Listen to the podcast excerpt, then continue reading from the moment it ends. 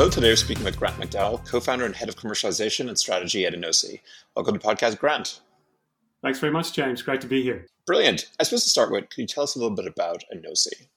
Well, Enosi is a um, an energy trading platform, um, traceability platform. In fact, what we we do in principle and in essence is match the the solar farm and the wind farm energy with the household consumption, and we do that by measuring the generation that's coming from a solar or wind farm meter, and and then match that with the meter at the household or business. And in doing that simple matching and traceability, we can unlock source, time, and price. Um, so the small, small, uh, uh, essentially accounting exercise, but because that counting exercise is is allowing us to see where the energy is coming from at a specific time, and um, what PowerTracer does is add price onto that layer. Um, there's enormous amount of value created and so, yeah, uh, that's what that's what PowerTracer does. And what drove the initial decision to start Enosi? Well, the the um, the initial decision for me uh, was a. have uh, been on this kind of personal quest for a long time. In fact, I had this idea in 2007, so you know, almost 15 years ago, where I I was living in a uh, in Sydney in Australia and and had um, a, a, lots of trees covering my roof, and I was frustrated by not being able to put solar on the roof. So worked out that if you put solar in a solar farm and match that to the meter at the house, there there would be this economies of scale and access to clean energy. And that simple idea uh, sent me on this path to join the industry to get an innovation patent um, which which I then went out and and and uh, learned about the industry. Uh, but I was way way too early. So uh, what I ended up having to do was to join the industry, join the solar industry in in, in, in residential solar, and then in commercial solar. And over that interim period, um, came to meet the team three years ago, who had started out uh, doing energy traceability on Enosi and uh, joined as a co- founder So we business has been running three years, um, and and uh, uh, primarily here in Australia, but we're starting to to to look abroad. We've got a retailer we're working with in Singapore. We're doing some work in South Africa and, and the UK. So it's um, you know we, we're creating a strong foundation with retailers here in in Australia, with the view to take our tech global. And what changed in those nearly 15 years that made you know this idea you know ripe today versus uh, versus like over a decade ago? So the, the biggest change is the cost of solar, to be honest, and, and wind. But the cost trajectory of solar just has unlocked an enormous amount of value.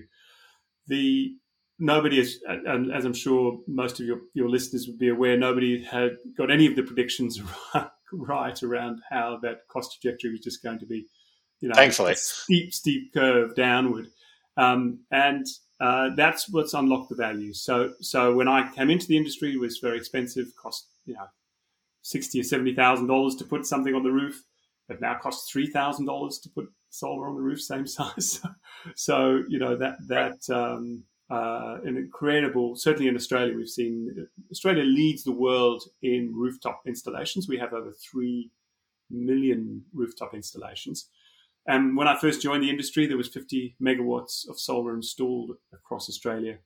We now have 23 and a half gigawatts of solar installed um, across that 15 year period. So, uh, yeah, very. Um, uh, so price is the big, big driver, big change, and, and where the unlock unlock the value. And and as Matt Campbell said on your podcast in an earlier episode, it's this next trajectory of price, which we're still in a steep decline, to bring one cent per kilowatt hour solar, utility solar, to the market, which is which is what we're really excited about because that will then unlock the, the next stage of making battery storage, hydrogen, and, and other applications of energy um, possible. So, uh, yeah, the, the, the cost trajectory continues down.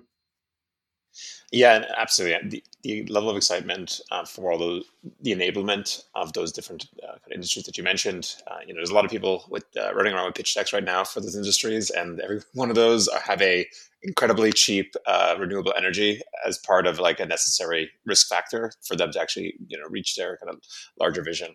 Um, and so, yeah, absolutely. And you know, it is everyone got it wrong, thankfully, because it's been obviously way better than, than, anybody predicted, and you know, long may it continue because it does unlock all this other value. Yes, that's right, and and I you know I think offshore wind is the next frontier, we'll be seeing huge huge uh, value brought and, and and again downward cost trajectory. The interesting thing about the work that we're seeing in this next frontier, so this this first um, period that I you know that, that we've been I've been witness to the last 15 years is to, to prove out that renewable energy is going to be the next, um, you know, the, our, our, next baseload power, if you like, um, and that moving off fossil fuels is possible. And I think we've proven that. The, the, the, the next 10 years are critical, though, in that we need the diversity. It's not, it's not just about simply rolling out more wind and solar only. Um, uh, we need the diversity in the mix to create that firming when the wind's not blowing and the sun's not shining. So PowerTracer and, and the work we're doing with 24-7 carbon-free energy um, uh, is is that next stage, is that next phase in, in, in development in the, in the, in the tech and the industry. And so let's say I become a customer of Enosi. Um, I, I, start to use your PowerTracer platform.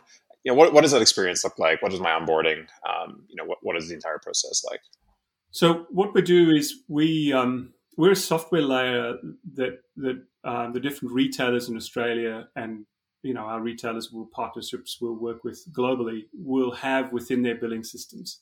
So we're we're we're not a retailer. We're just a layer of software, essentially an accounting layer of software. Um, and so if you were to, if you lived in Australia and you wanted to sign up to to uh, um, PowerTracer, you could do through do that through our five electricity partners, through Energy Locals or Simply Energy or, or some of the others, and and essentially you can gain access to a utility scale profile, um, or indeed you can you can do peer to peer trading with people who have rooftop solar installed. So um, those things sound you know quite straightforward, but but what they do is unlock enormous opportunity because we're seeing variations on that theme, uh, where a big tech firm in Sydney is about to launch a staff program where they have a power purchase agreement from two solar farms uh, here in New South Wales, and they're extending that power purchase agreement through to their staff working from home. In the pandemic, people have started to work from home, of course, and and and what what PowerTracer is enabling is for those that, that uh, us to have a staff energy program, so those that those team members can get access to that clean energy um, uh, during the day. So it's from the solar profile, and the fact that tech company is going to pay um, for that energy through the year. Um, so not a huge cost impost on them. They get the scope three benefits.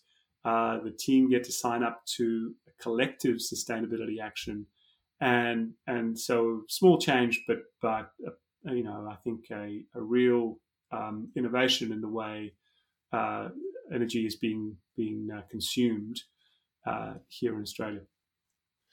And I guess if I think about you know, you know what I, how I think about um, the way people are selling renewable energy to customers, to consumers, to commercial entities today, they'll say, look, uh, you could buy a or go into a power purchase agreement if you're a commercial entity with a solar farm, and you'll buy a certain amount of electricity from that solar farm. That solar farm could be in a different state across the country.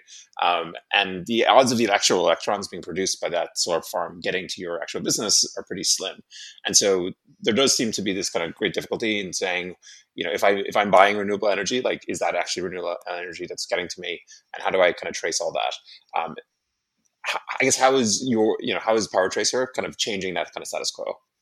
Well, what PowerTracer is doing is is um, uh, measuring the source at that in that half hour trading period. Australia now has five minute trading period, but but but uh, the resi meters are still half hour. So in that half hour trading period, we're seeing how many megawatt hours are coming out onto the grid, and then we're seeing how much energy is being consumed in that half hour period by the household, and Power Trace is matching that out within that half hour period at a particular price. So again, in Australia, we, we the utility solar is cheaper than the firming price, and so we're able to offer clean energy cheaper than firming um, because we're able to bifurcate the price for the first time. So traditional retail is a kilowatt hour is a kilowatt hour is just a grid mix, and you might have time of use, which gives you some variation in the price, but it's never related to the source of the energy. And and this is classic, you know, measure and manage. As soon as you're able to measure that source and match then through what you're consuming, and we've done the modeling on this across 9,000 household, households um, historically here in, in, in, in Sydney and when we match that to a solar farm, it comes in around around 40% of the, of the consumption. And when we add a wind profile on top of that, that comes into 76, 77% of that profile. So we call that a path to true zero. So instead of just having 100% renewables and buy the certificates, what PowerTracer enables you to do is to buy cheaper energy because the solar is cheaper and the, and the wind is, is slightly cheaper. So we've got cheaper clean energy that's 76, 77% of your load. And then for the balance of that um, load of 22 or 23%, you can buy certificates and be 100% renewable. So it's complementary to the certificate market. Um, but most importantly, you're able to see where that energy is coming from. And now add a second solar farm, a second wind farm, but you might only then get into the early 80 percentile and then the incentive is, well, I'd like to pay a bat, uh, you know, have battery storage, and you're prepared to pay now above the firming rate because you're into these higher percentages. And what's happening is that the humble consumer is driving the the, the mix, driving this diversity in the generation mix because the battery then has is, is as, as clean energy from the solar stored during the day and then used in the evening. Um, and we, we, we, we get you on this path to, to true zero which which is aligns perfectly with what Google are trying to do with the the 24/7 carbon-free energy uh, compact with the United Nations.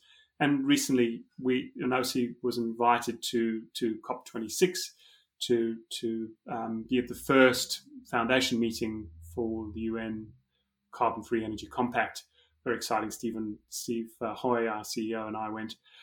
And um, we think that this next um, you know innovation and which has been driven by the big tech companies what powertrace is doing is is expanding that that accessibility to just general business but then right down to the household where where we where everyone can be on the same path essentially towards true zero and unlock the value because the choices will drive the, the clean energy uptake and then those higher percentiles will be driven by the diversity and, and people will be, will be prepared to pay that little bit extra that's yeah, I, I like a lot of that.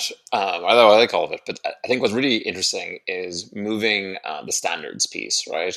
Because generally, um, standards are adopted by players that fit their existing uh, the existing status quo in some way, right? So we'll say, you know, it, it's easy for us to supply energy in this particular way. Um, what's the cleanest way we can kind of you know put move some things together to make it look like it's, it's, it's a kind of carbon zero energy mix um, and let's do that. And it's not the worst idea in the world, right? It's the first chapter, it's the first version. Sure. So that makes a ton of sense. But actually shining a light on it and saying, hey, um, there is this gap.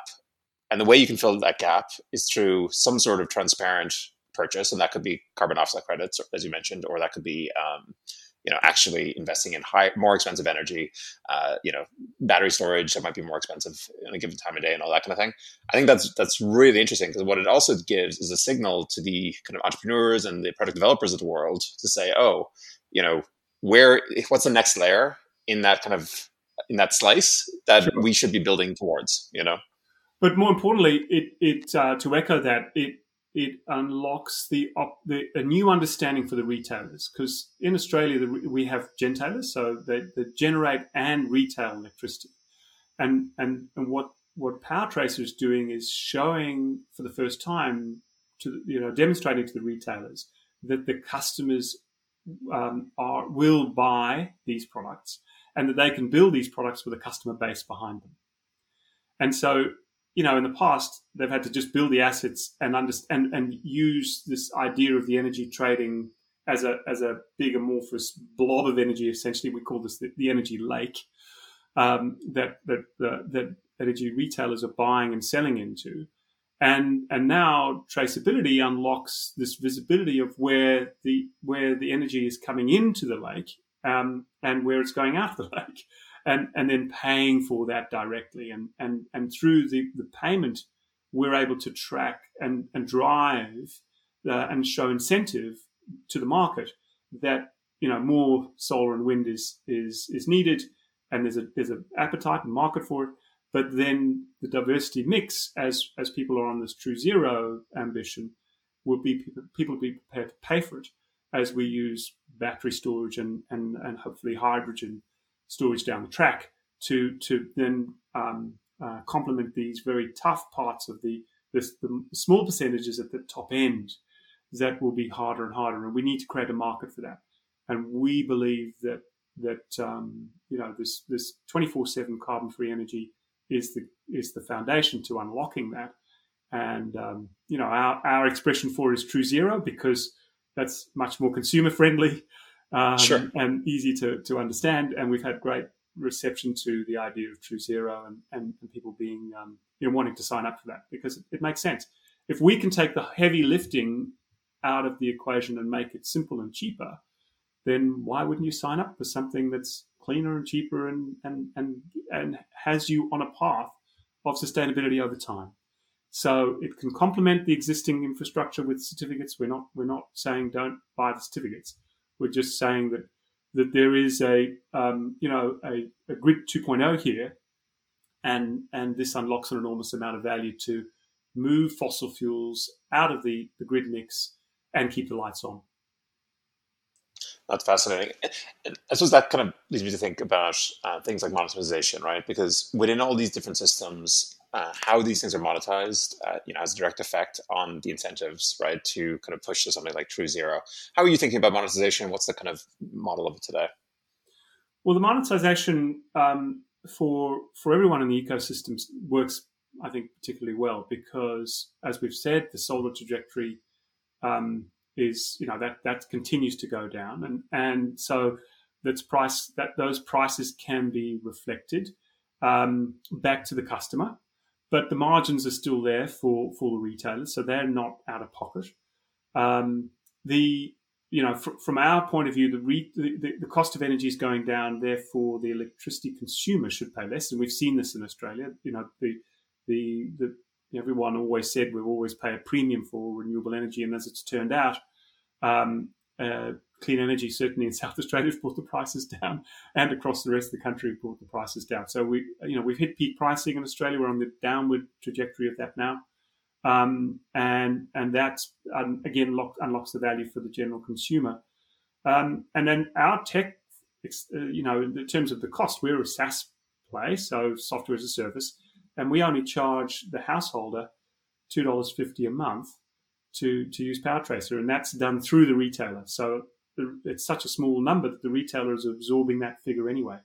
So it's a it's a it's a really good news story if we can get this right to bring down the cost of energy, um, and and to keep the reliability there and move fossil fuels out in, in an accelerated way. So we, we we think it has great potential.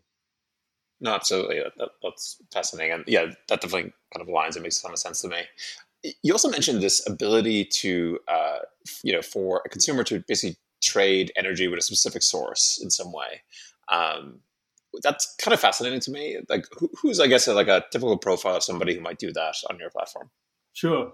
So we have um, uh, layers of trading on, on the platform, and, and our peer to peer layer has, has two options. Um, somebody can go onto the PowerTracer platform and set their own price for the solar energy that they're exporting out onto the grid. So you don't need to go through your retailer to have that conversation.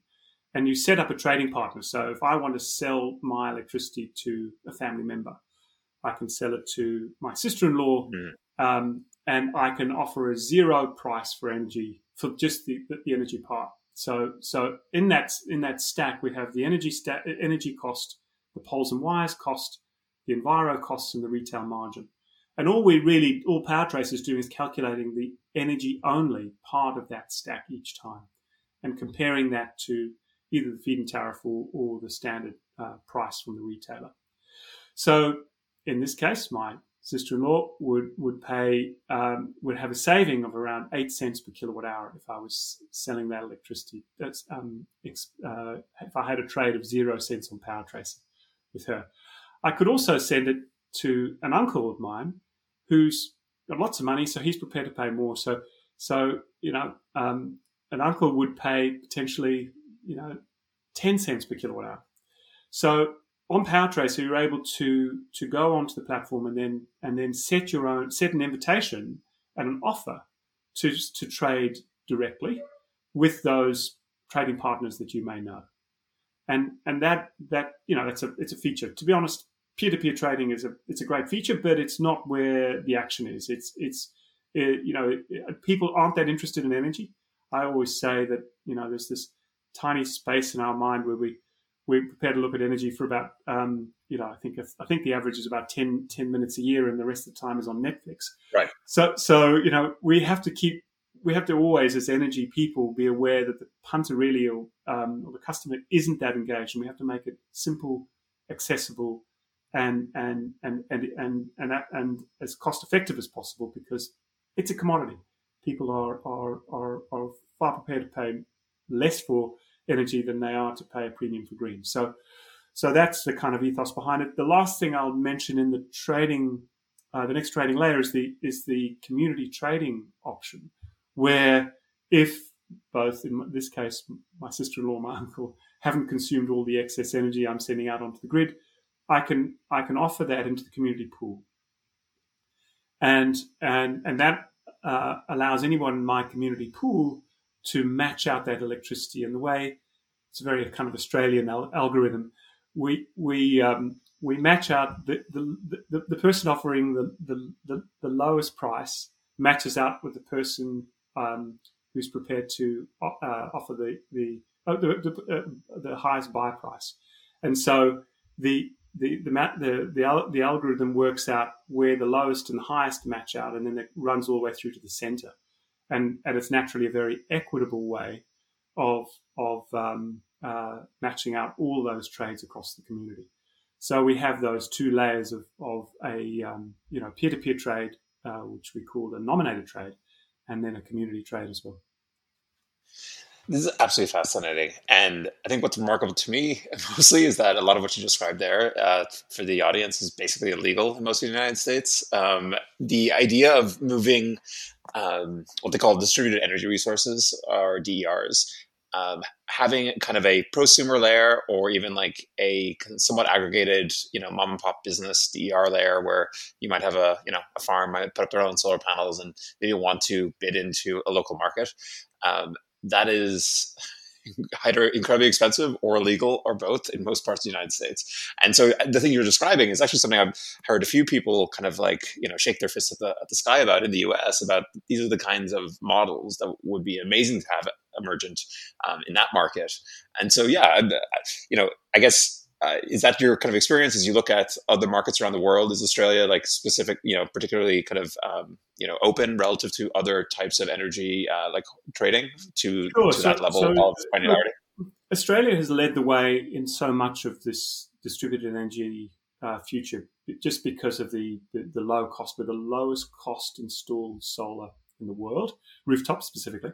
Um, uh, I, you know, we're down to less than a dollar a watt. I, I think the US is still hovering around three dollars a watt. It's you know, it's a, in, incredibly um, uh, expensive still. And I, you know, I think there's been some work done to to reduce those soft costs and applications and things which have only recently come through in the last few months, few months, which have been led by Open Solar and others. So, so I think the, um, uh, but because we've had such an aggressive rollout of of solar, the, we've you know we've just we've an energy only market, so very different to to other other markets. Um, so we are progressive in that way, but but ultimately, what's happening if you look at it from a macro point of view, electricity has always been the central central system where big generators like coal generators and gas generators have provided all the energy centrally, and then that's gone distributed out onto the electrical grid. Um, and now those end nodes are now the center of the universe. The end node has is is is where the action is. The customer, in fact, can put solar on the roof, a battery on on uh, on the wall, and and will soon have an, an electric vehicle. And so their influence on the grid is so much more important now than, than, than the centralized system. So I think the policy needs to catch up in the US. I think the policy needs to reflect that the the homeowner um, uh, will be the center of the universe, and and then and then that distributes out. And how do you how do you attract value and, and allow the homeowner to, to participate in the ecosystem by by being able to um, uh, you know capture some of the value themselves? Yeah, no, I, I, was, I was actually the next thing kind of on my mind to kind of ask you about is, you know, we, we do have this kind of EV future. It's, uh, I think every day it seems to be coming faster. And yeah. I also think more and more that um, we're collectively pretty unprepared for how different it, things will be once we get to a plus 30% penetration of EVs in a given neighborhood. Um, it, you know, it, it's there's all these positive effects. It's quieter, you know, it's less pollution, all those kind of things. But uh, the strain on the kind of local grid uh, is something that has a kind of very very large management problem that you know utilities as great as they are and i generally do think they're great tend to move relatively slowly um, and uh, adopt things in, in very careful kind of risk you know obsessed fashion as they should right? Like losing electricity is like a major uh, you know downer for, for everybody uh, in life and death really.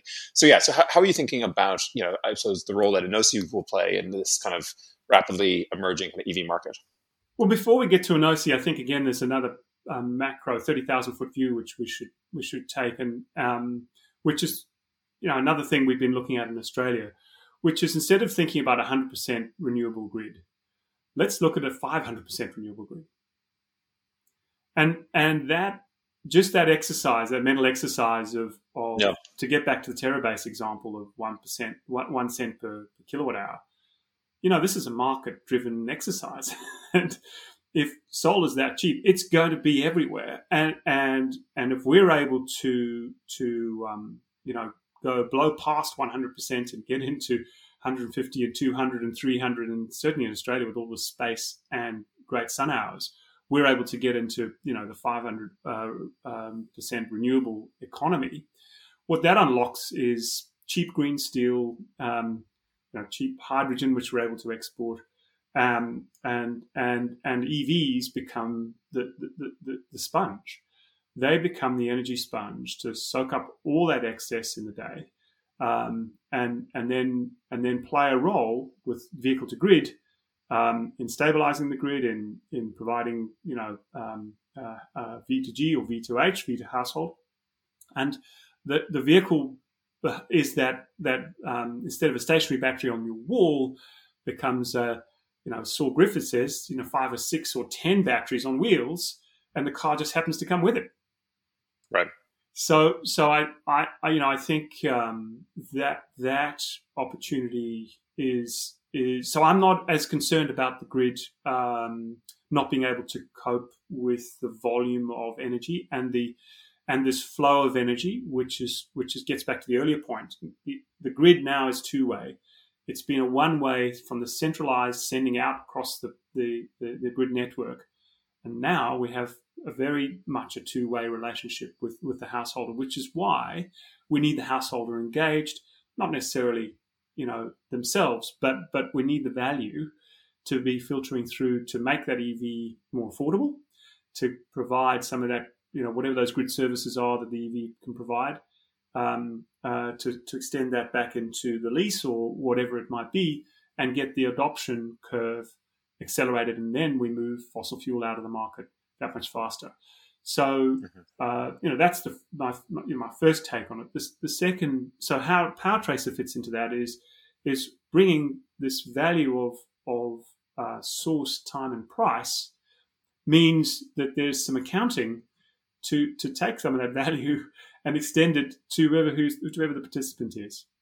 Um, and and what PowerTrace is doing that is on, instead of behind the meter where most of the value is is is happening at the moment, where you do have control, we want to bring that onto the in front of the meter and allow allow participants in the network and participants on the grid to to um, you know have have value attributed to whatever uh, you know, role they're playing at any, any any given moment.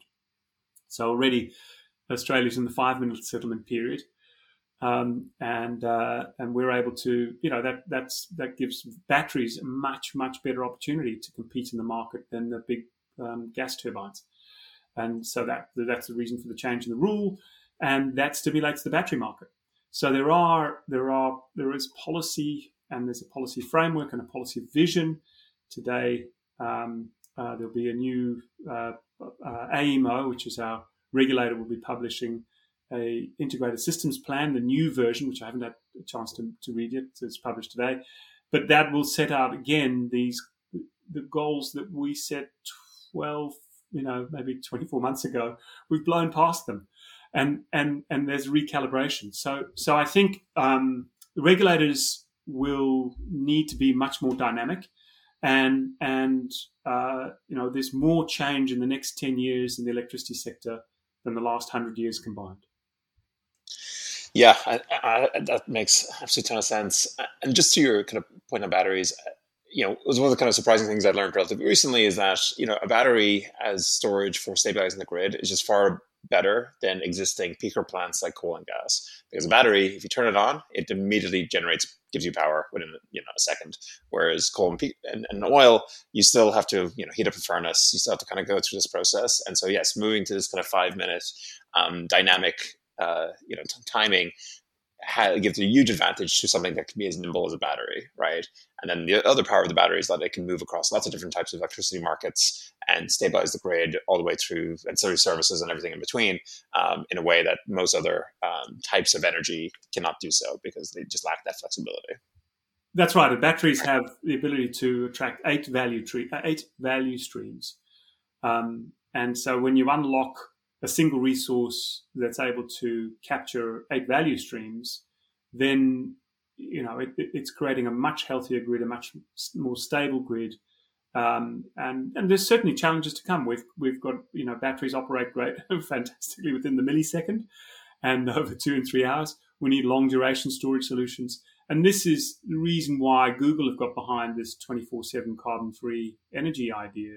Is that the hard parts, those top you know 80 and 90 percentiles is where the work needs now. And that's that we need to find a way of conquering those single percentages over this next decade. So uh, google will be 24 7 carbon free by 2030 in all their their data centers around the world and all their their operations.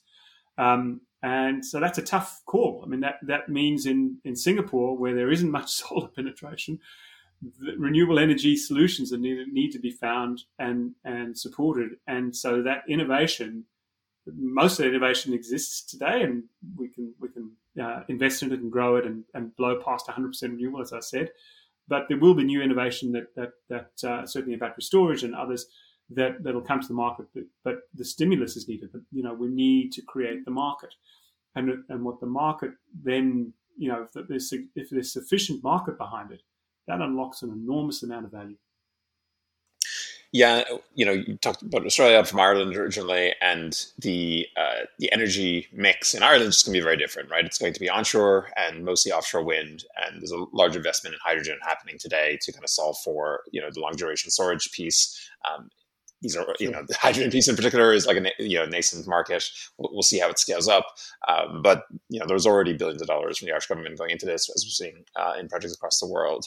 Um, so yeah, it, uh, to your point, last hundred years, uh, you know, that's uh, everyone I talk to. It's like get into clean energy. Uh, you know, there's a lot of opportunities and exciting things across you know the climate solution space. But if you want to kind of get to massive scale quickly, like energy and the related aspects of energy is where it's at. Yes, I mean the, the, the other interesting thing is that certainly Australia we've we've got a huge penetration of of renewables. Um, uh, you know, I think solar's around um, you know nearly thirty percent or whatever it is. It's massive, but globally, um, solar is only one percent of the energy mix. Right. You know, we need to be in the seventy percentile in the next 20, 25 years. So if you map that out, it is just an incredible amount of, of clean energy that's that's coming in an industry that, that will continue to, to, to grow and prosper and bring lots lots of jobs, lots of innovation. And um, you know, I think I think uh, the electricity sector has been very dormant and, and boring for a long time, but I think it's going to be uh, the next ten years is going to be a wild ride.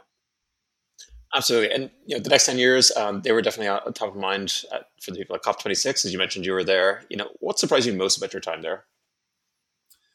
So uh, the you know the biggest takeout from COP twenty six is that, and this has not been publicized in the media to my mind, is that it's no longer cool to have fossil fuel subsidies,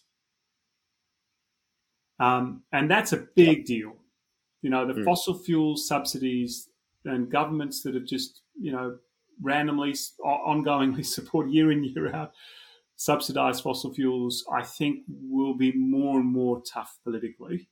Um, so that's the first observation. The, the, the, second observation is that although it was, you know, the um, some of the, the, ambitions weren't achieved that we set out to achieve at, at, at COP, um, not me, but the, the broader COP ambitions.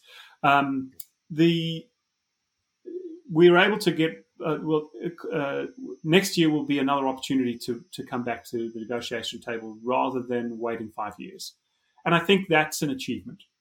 Um. So the urgency is is uh, has dawned, although you know not much progress was made this time.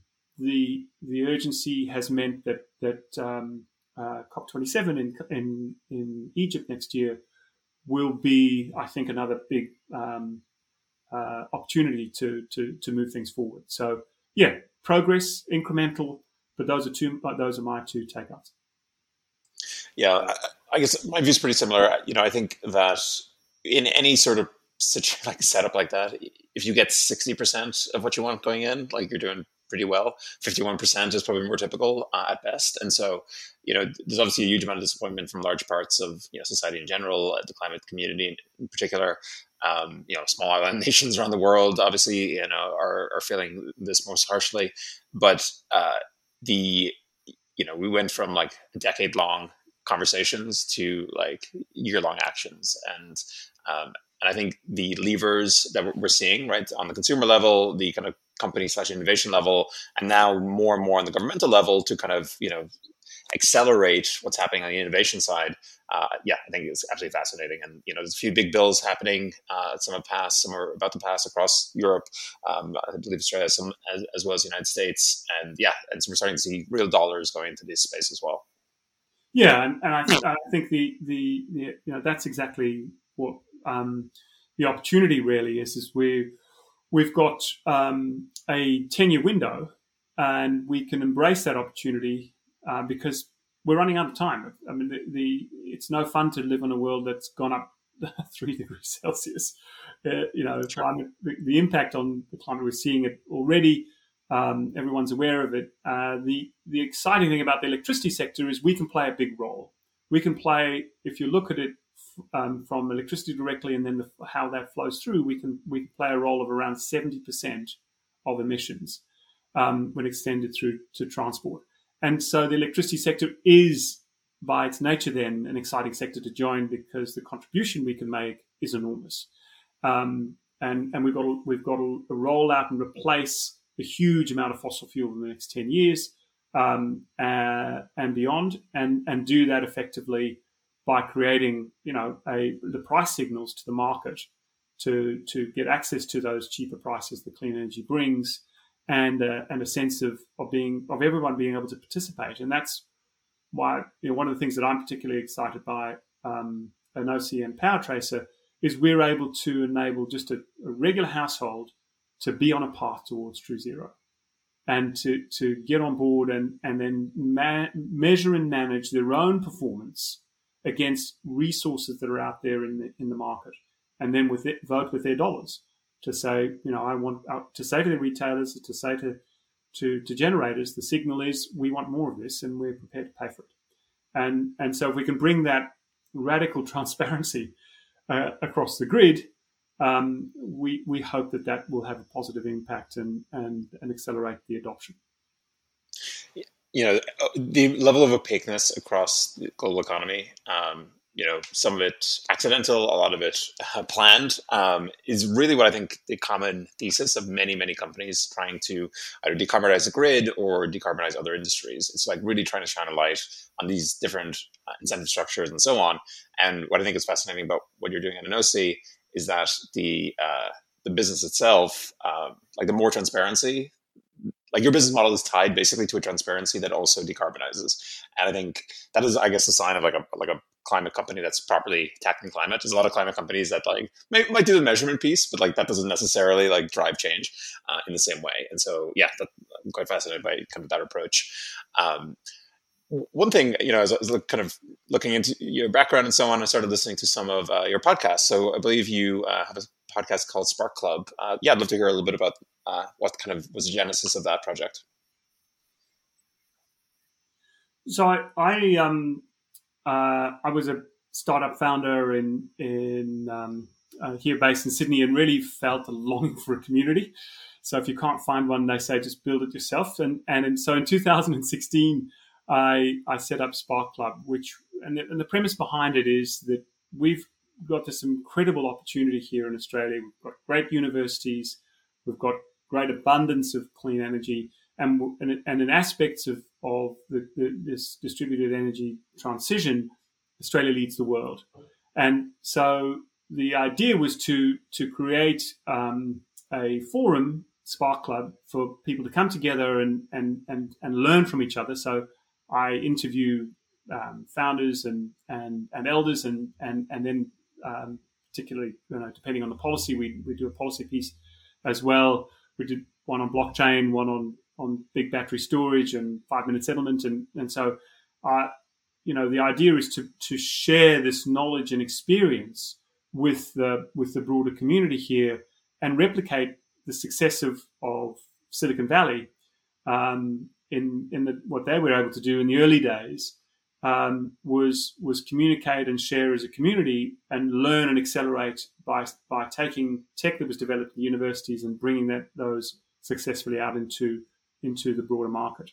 And um, so, yeah, that's been I've been doing this uh, since 2016, and, and it's been fantastic opportunity to to to learn and share ideas across the the clean energy um, entrepreneurial space. So, uh, yeah, it's been a good journey. Super cool. Yeah, you know, I think you're you're kind of slightly smiling because that's some similar to obviously what, what we're trying to do on the, on this podcast as well and I think the trying to recreate the kind of innovation of, of Silicon Valley around the world, um, I, I, think this is like a fascinating story, and some places do it better than worse. I think having a very much a kind of story driven approach can help a lot because to me, like the core value or the core reason that Silicon Valley is what it is today is that basically um, failure is not really punished like risk is very very rewarded in general. Um, sure. you know you can go and like tell somebody like you lost 15 million dollars last week and they won't blink an eye whereas you know you're castigated in pretty much everywhere else in the world. Um, now if you just if everybody was just losing all that money obviously like they would never have gotten to it. But because it encourages that level of kind of risk taking around specific types of business you know it's had the success. And i think hearing stories of success and all the failures that led up to that success because everybody has like 20 failure stories before they got to success i think that encourages like the next kind of generation of entrepreneurs to like take the chance. And and this is the premise that we have at spark club um, is that we can no longer afford given the climate emergency to have a 1 in 10 um, ratio. So the silicon valley ratio is you know, you know you have one um, unicorn or one success and and, and then it's nine failures and, and our premise is that we need to change that ratio if we're going to be successful to 30 to 1. And we, we need to blow up some money. Um, and and right. in blowing up some money, w- we can indeed, uh, from an innovation point of view, bring some, some new ideas, new tech into the market and make those successful. But if we sit in an old paradigm of 10 to 1, we might get there by 2040 or 2050, in which case it's just too late. Mm. So you know, let's blow up some some money now and and and try and accelerate some of the the um, uh, you know these ideas that are coming out of the universities, ideas coming out of um, uh, entrepreneurs, young and old, And and and if we can do that successfully, we can certainly in Australia we can do what Silicon Valley did, export those ideas around the world. So Silicon Valley has done very well and handsomely from the success of of what I you know um, we we call uh, you know I think that that's Tech 2.0. We're now in in in the third stage of tech, which is is how do we leverage the internet against um, the Internet of Things, against the real world, bricks and mortar, and that's the electricity sector and and that holds the, the, the largest opportunity. So um, yeah, very very much um, in favour of, of of a thirty to one ratio. Uh, how VCs feel about it is, is is different, but I think there's lots of money out there. It's just about framing those risks. I'm interviewing some fantastic entrepreneurs to come who have, I think, the um, the potential to build billion dollar billion dollar businesses, and that's the first time I've seen it. Since doing doing this in 2016, it's the mm. first time I've seen, okay, here are the unicorns coming. And, mm, um, uh, and I think they, they're going to come thick and fast in the next uh, 24 months. Very exciting. Um, Grant, this has been brilliant. I've really enjoyed the conversation. Um, before we finish up, is there anything I should have asked you about but did not? No, I, I think we I think we did um, cover the, the, ground that I really wanted to share. I, the one little tidbit I'll, I'll share is that we we're um, on Enosi. We've been um, going through years, but but recently we've uh, had a successful recruit um, in in David Letwich, who's joined us, who who is um, out of Voltus, and and that's really got us excited because having this tech depth will allow us to really accelerate what we're doing.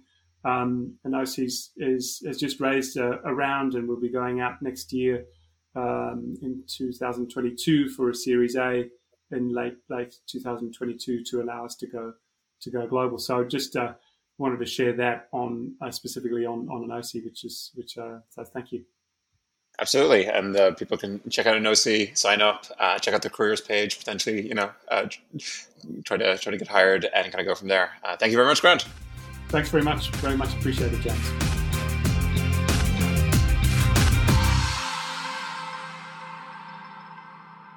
Thank you for listening. If you enjoyed the podcast, please rate and review us on Apple Podcasts or the Google Play Store. I cannot express how appreciated it is, and we'll be back next week with another episode.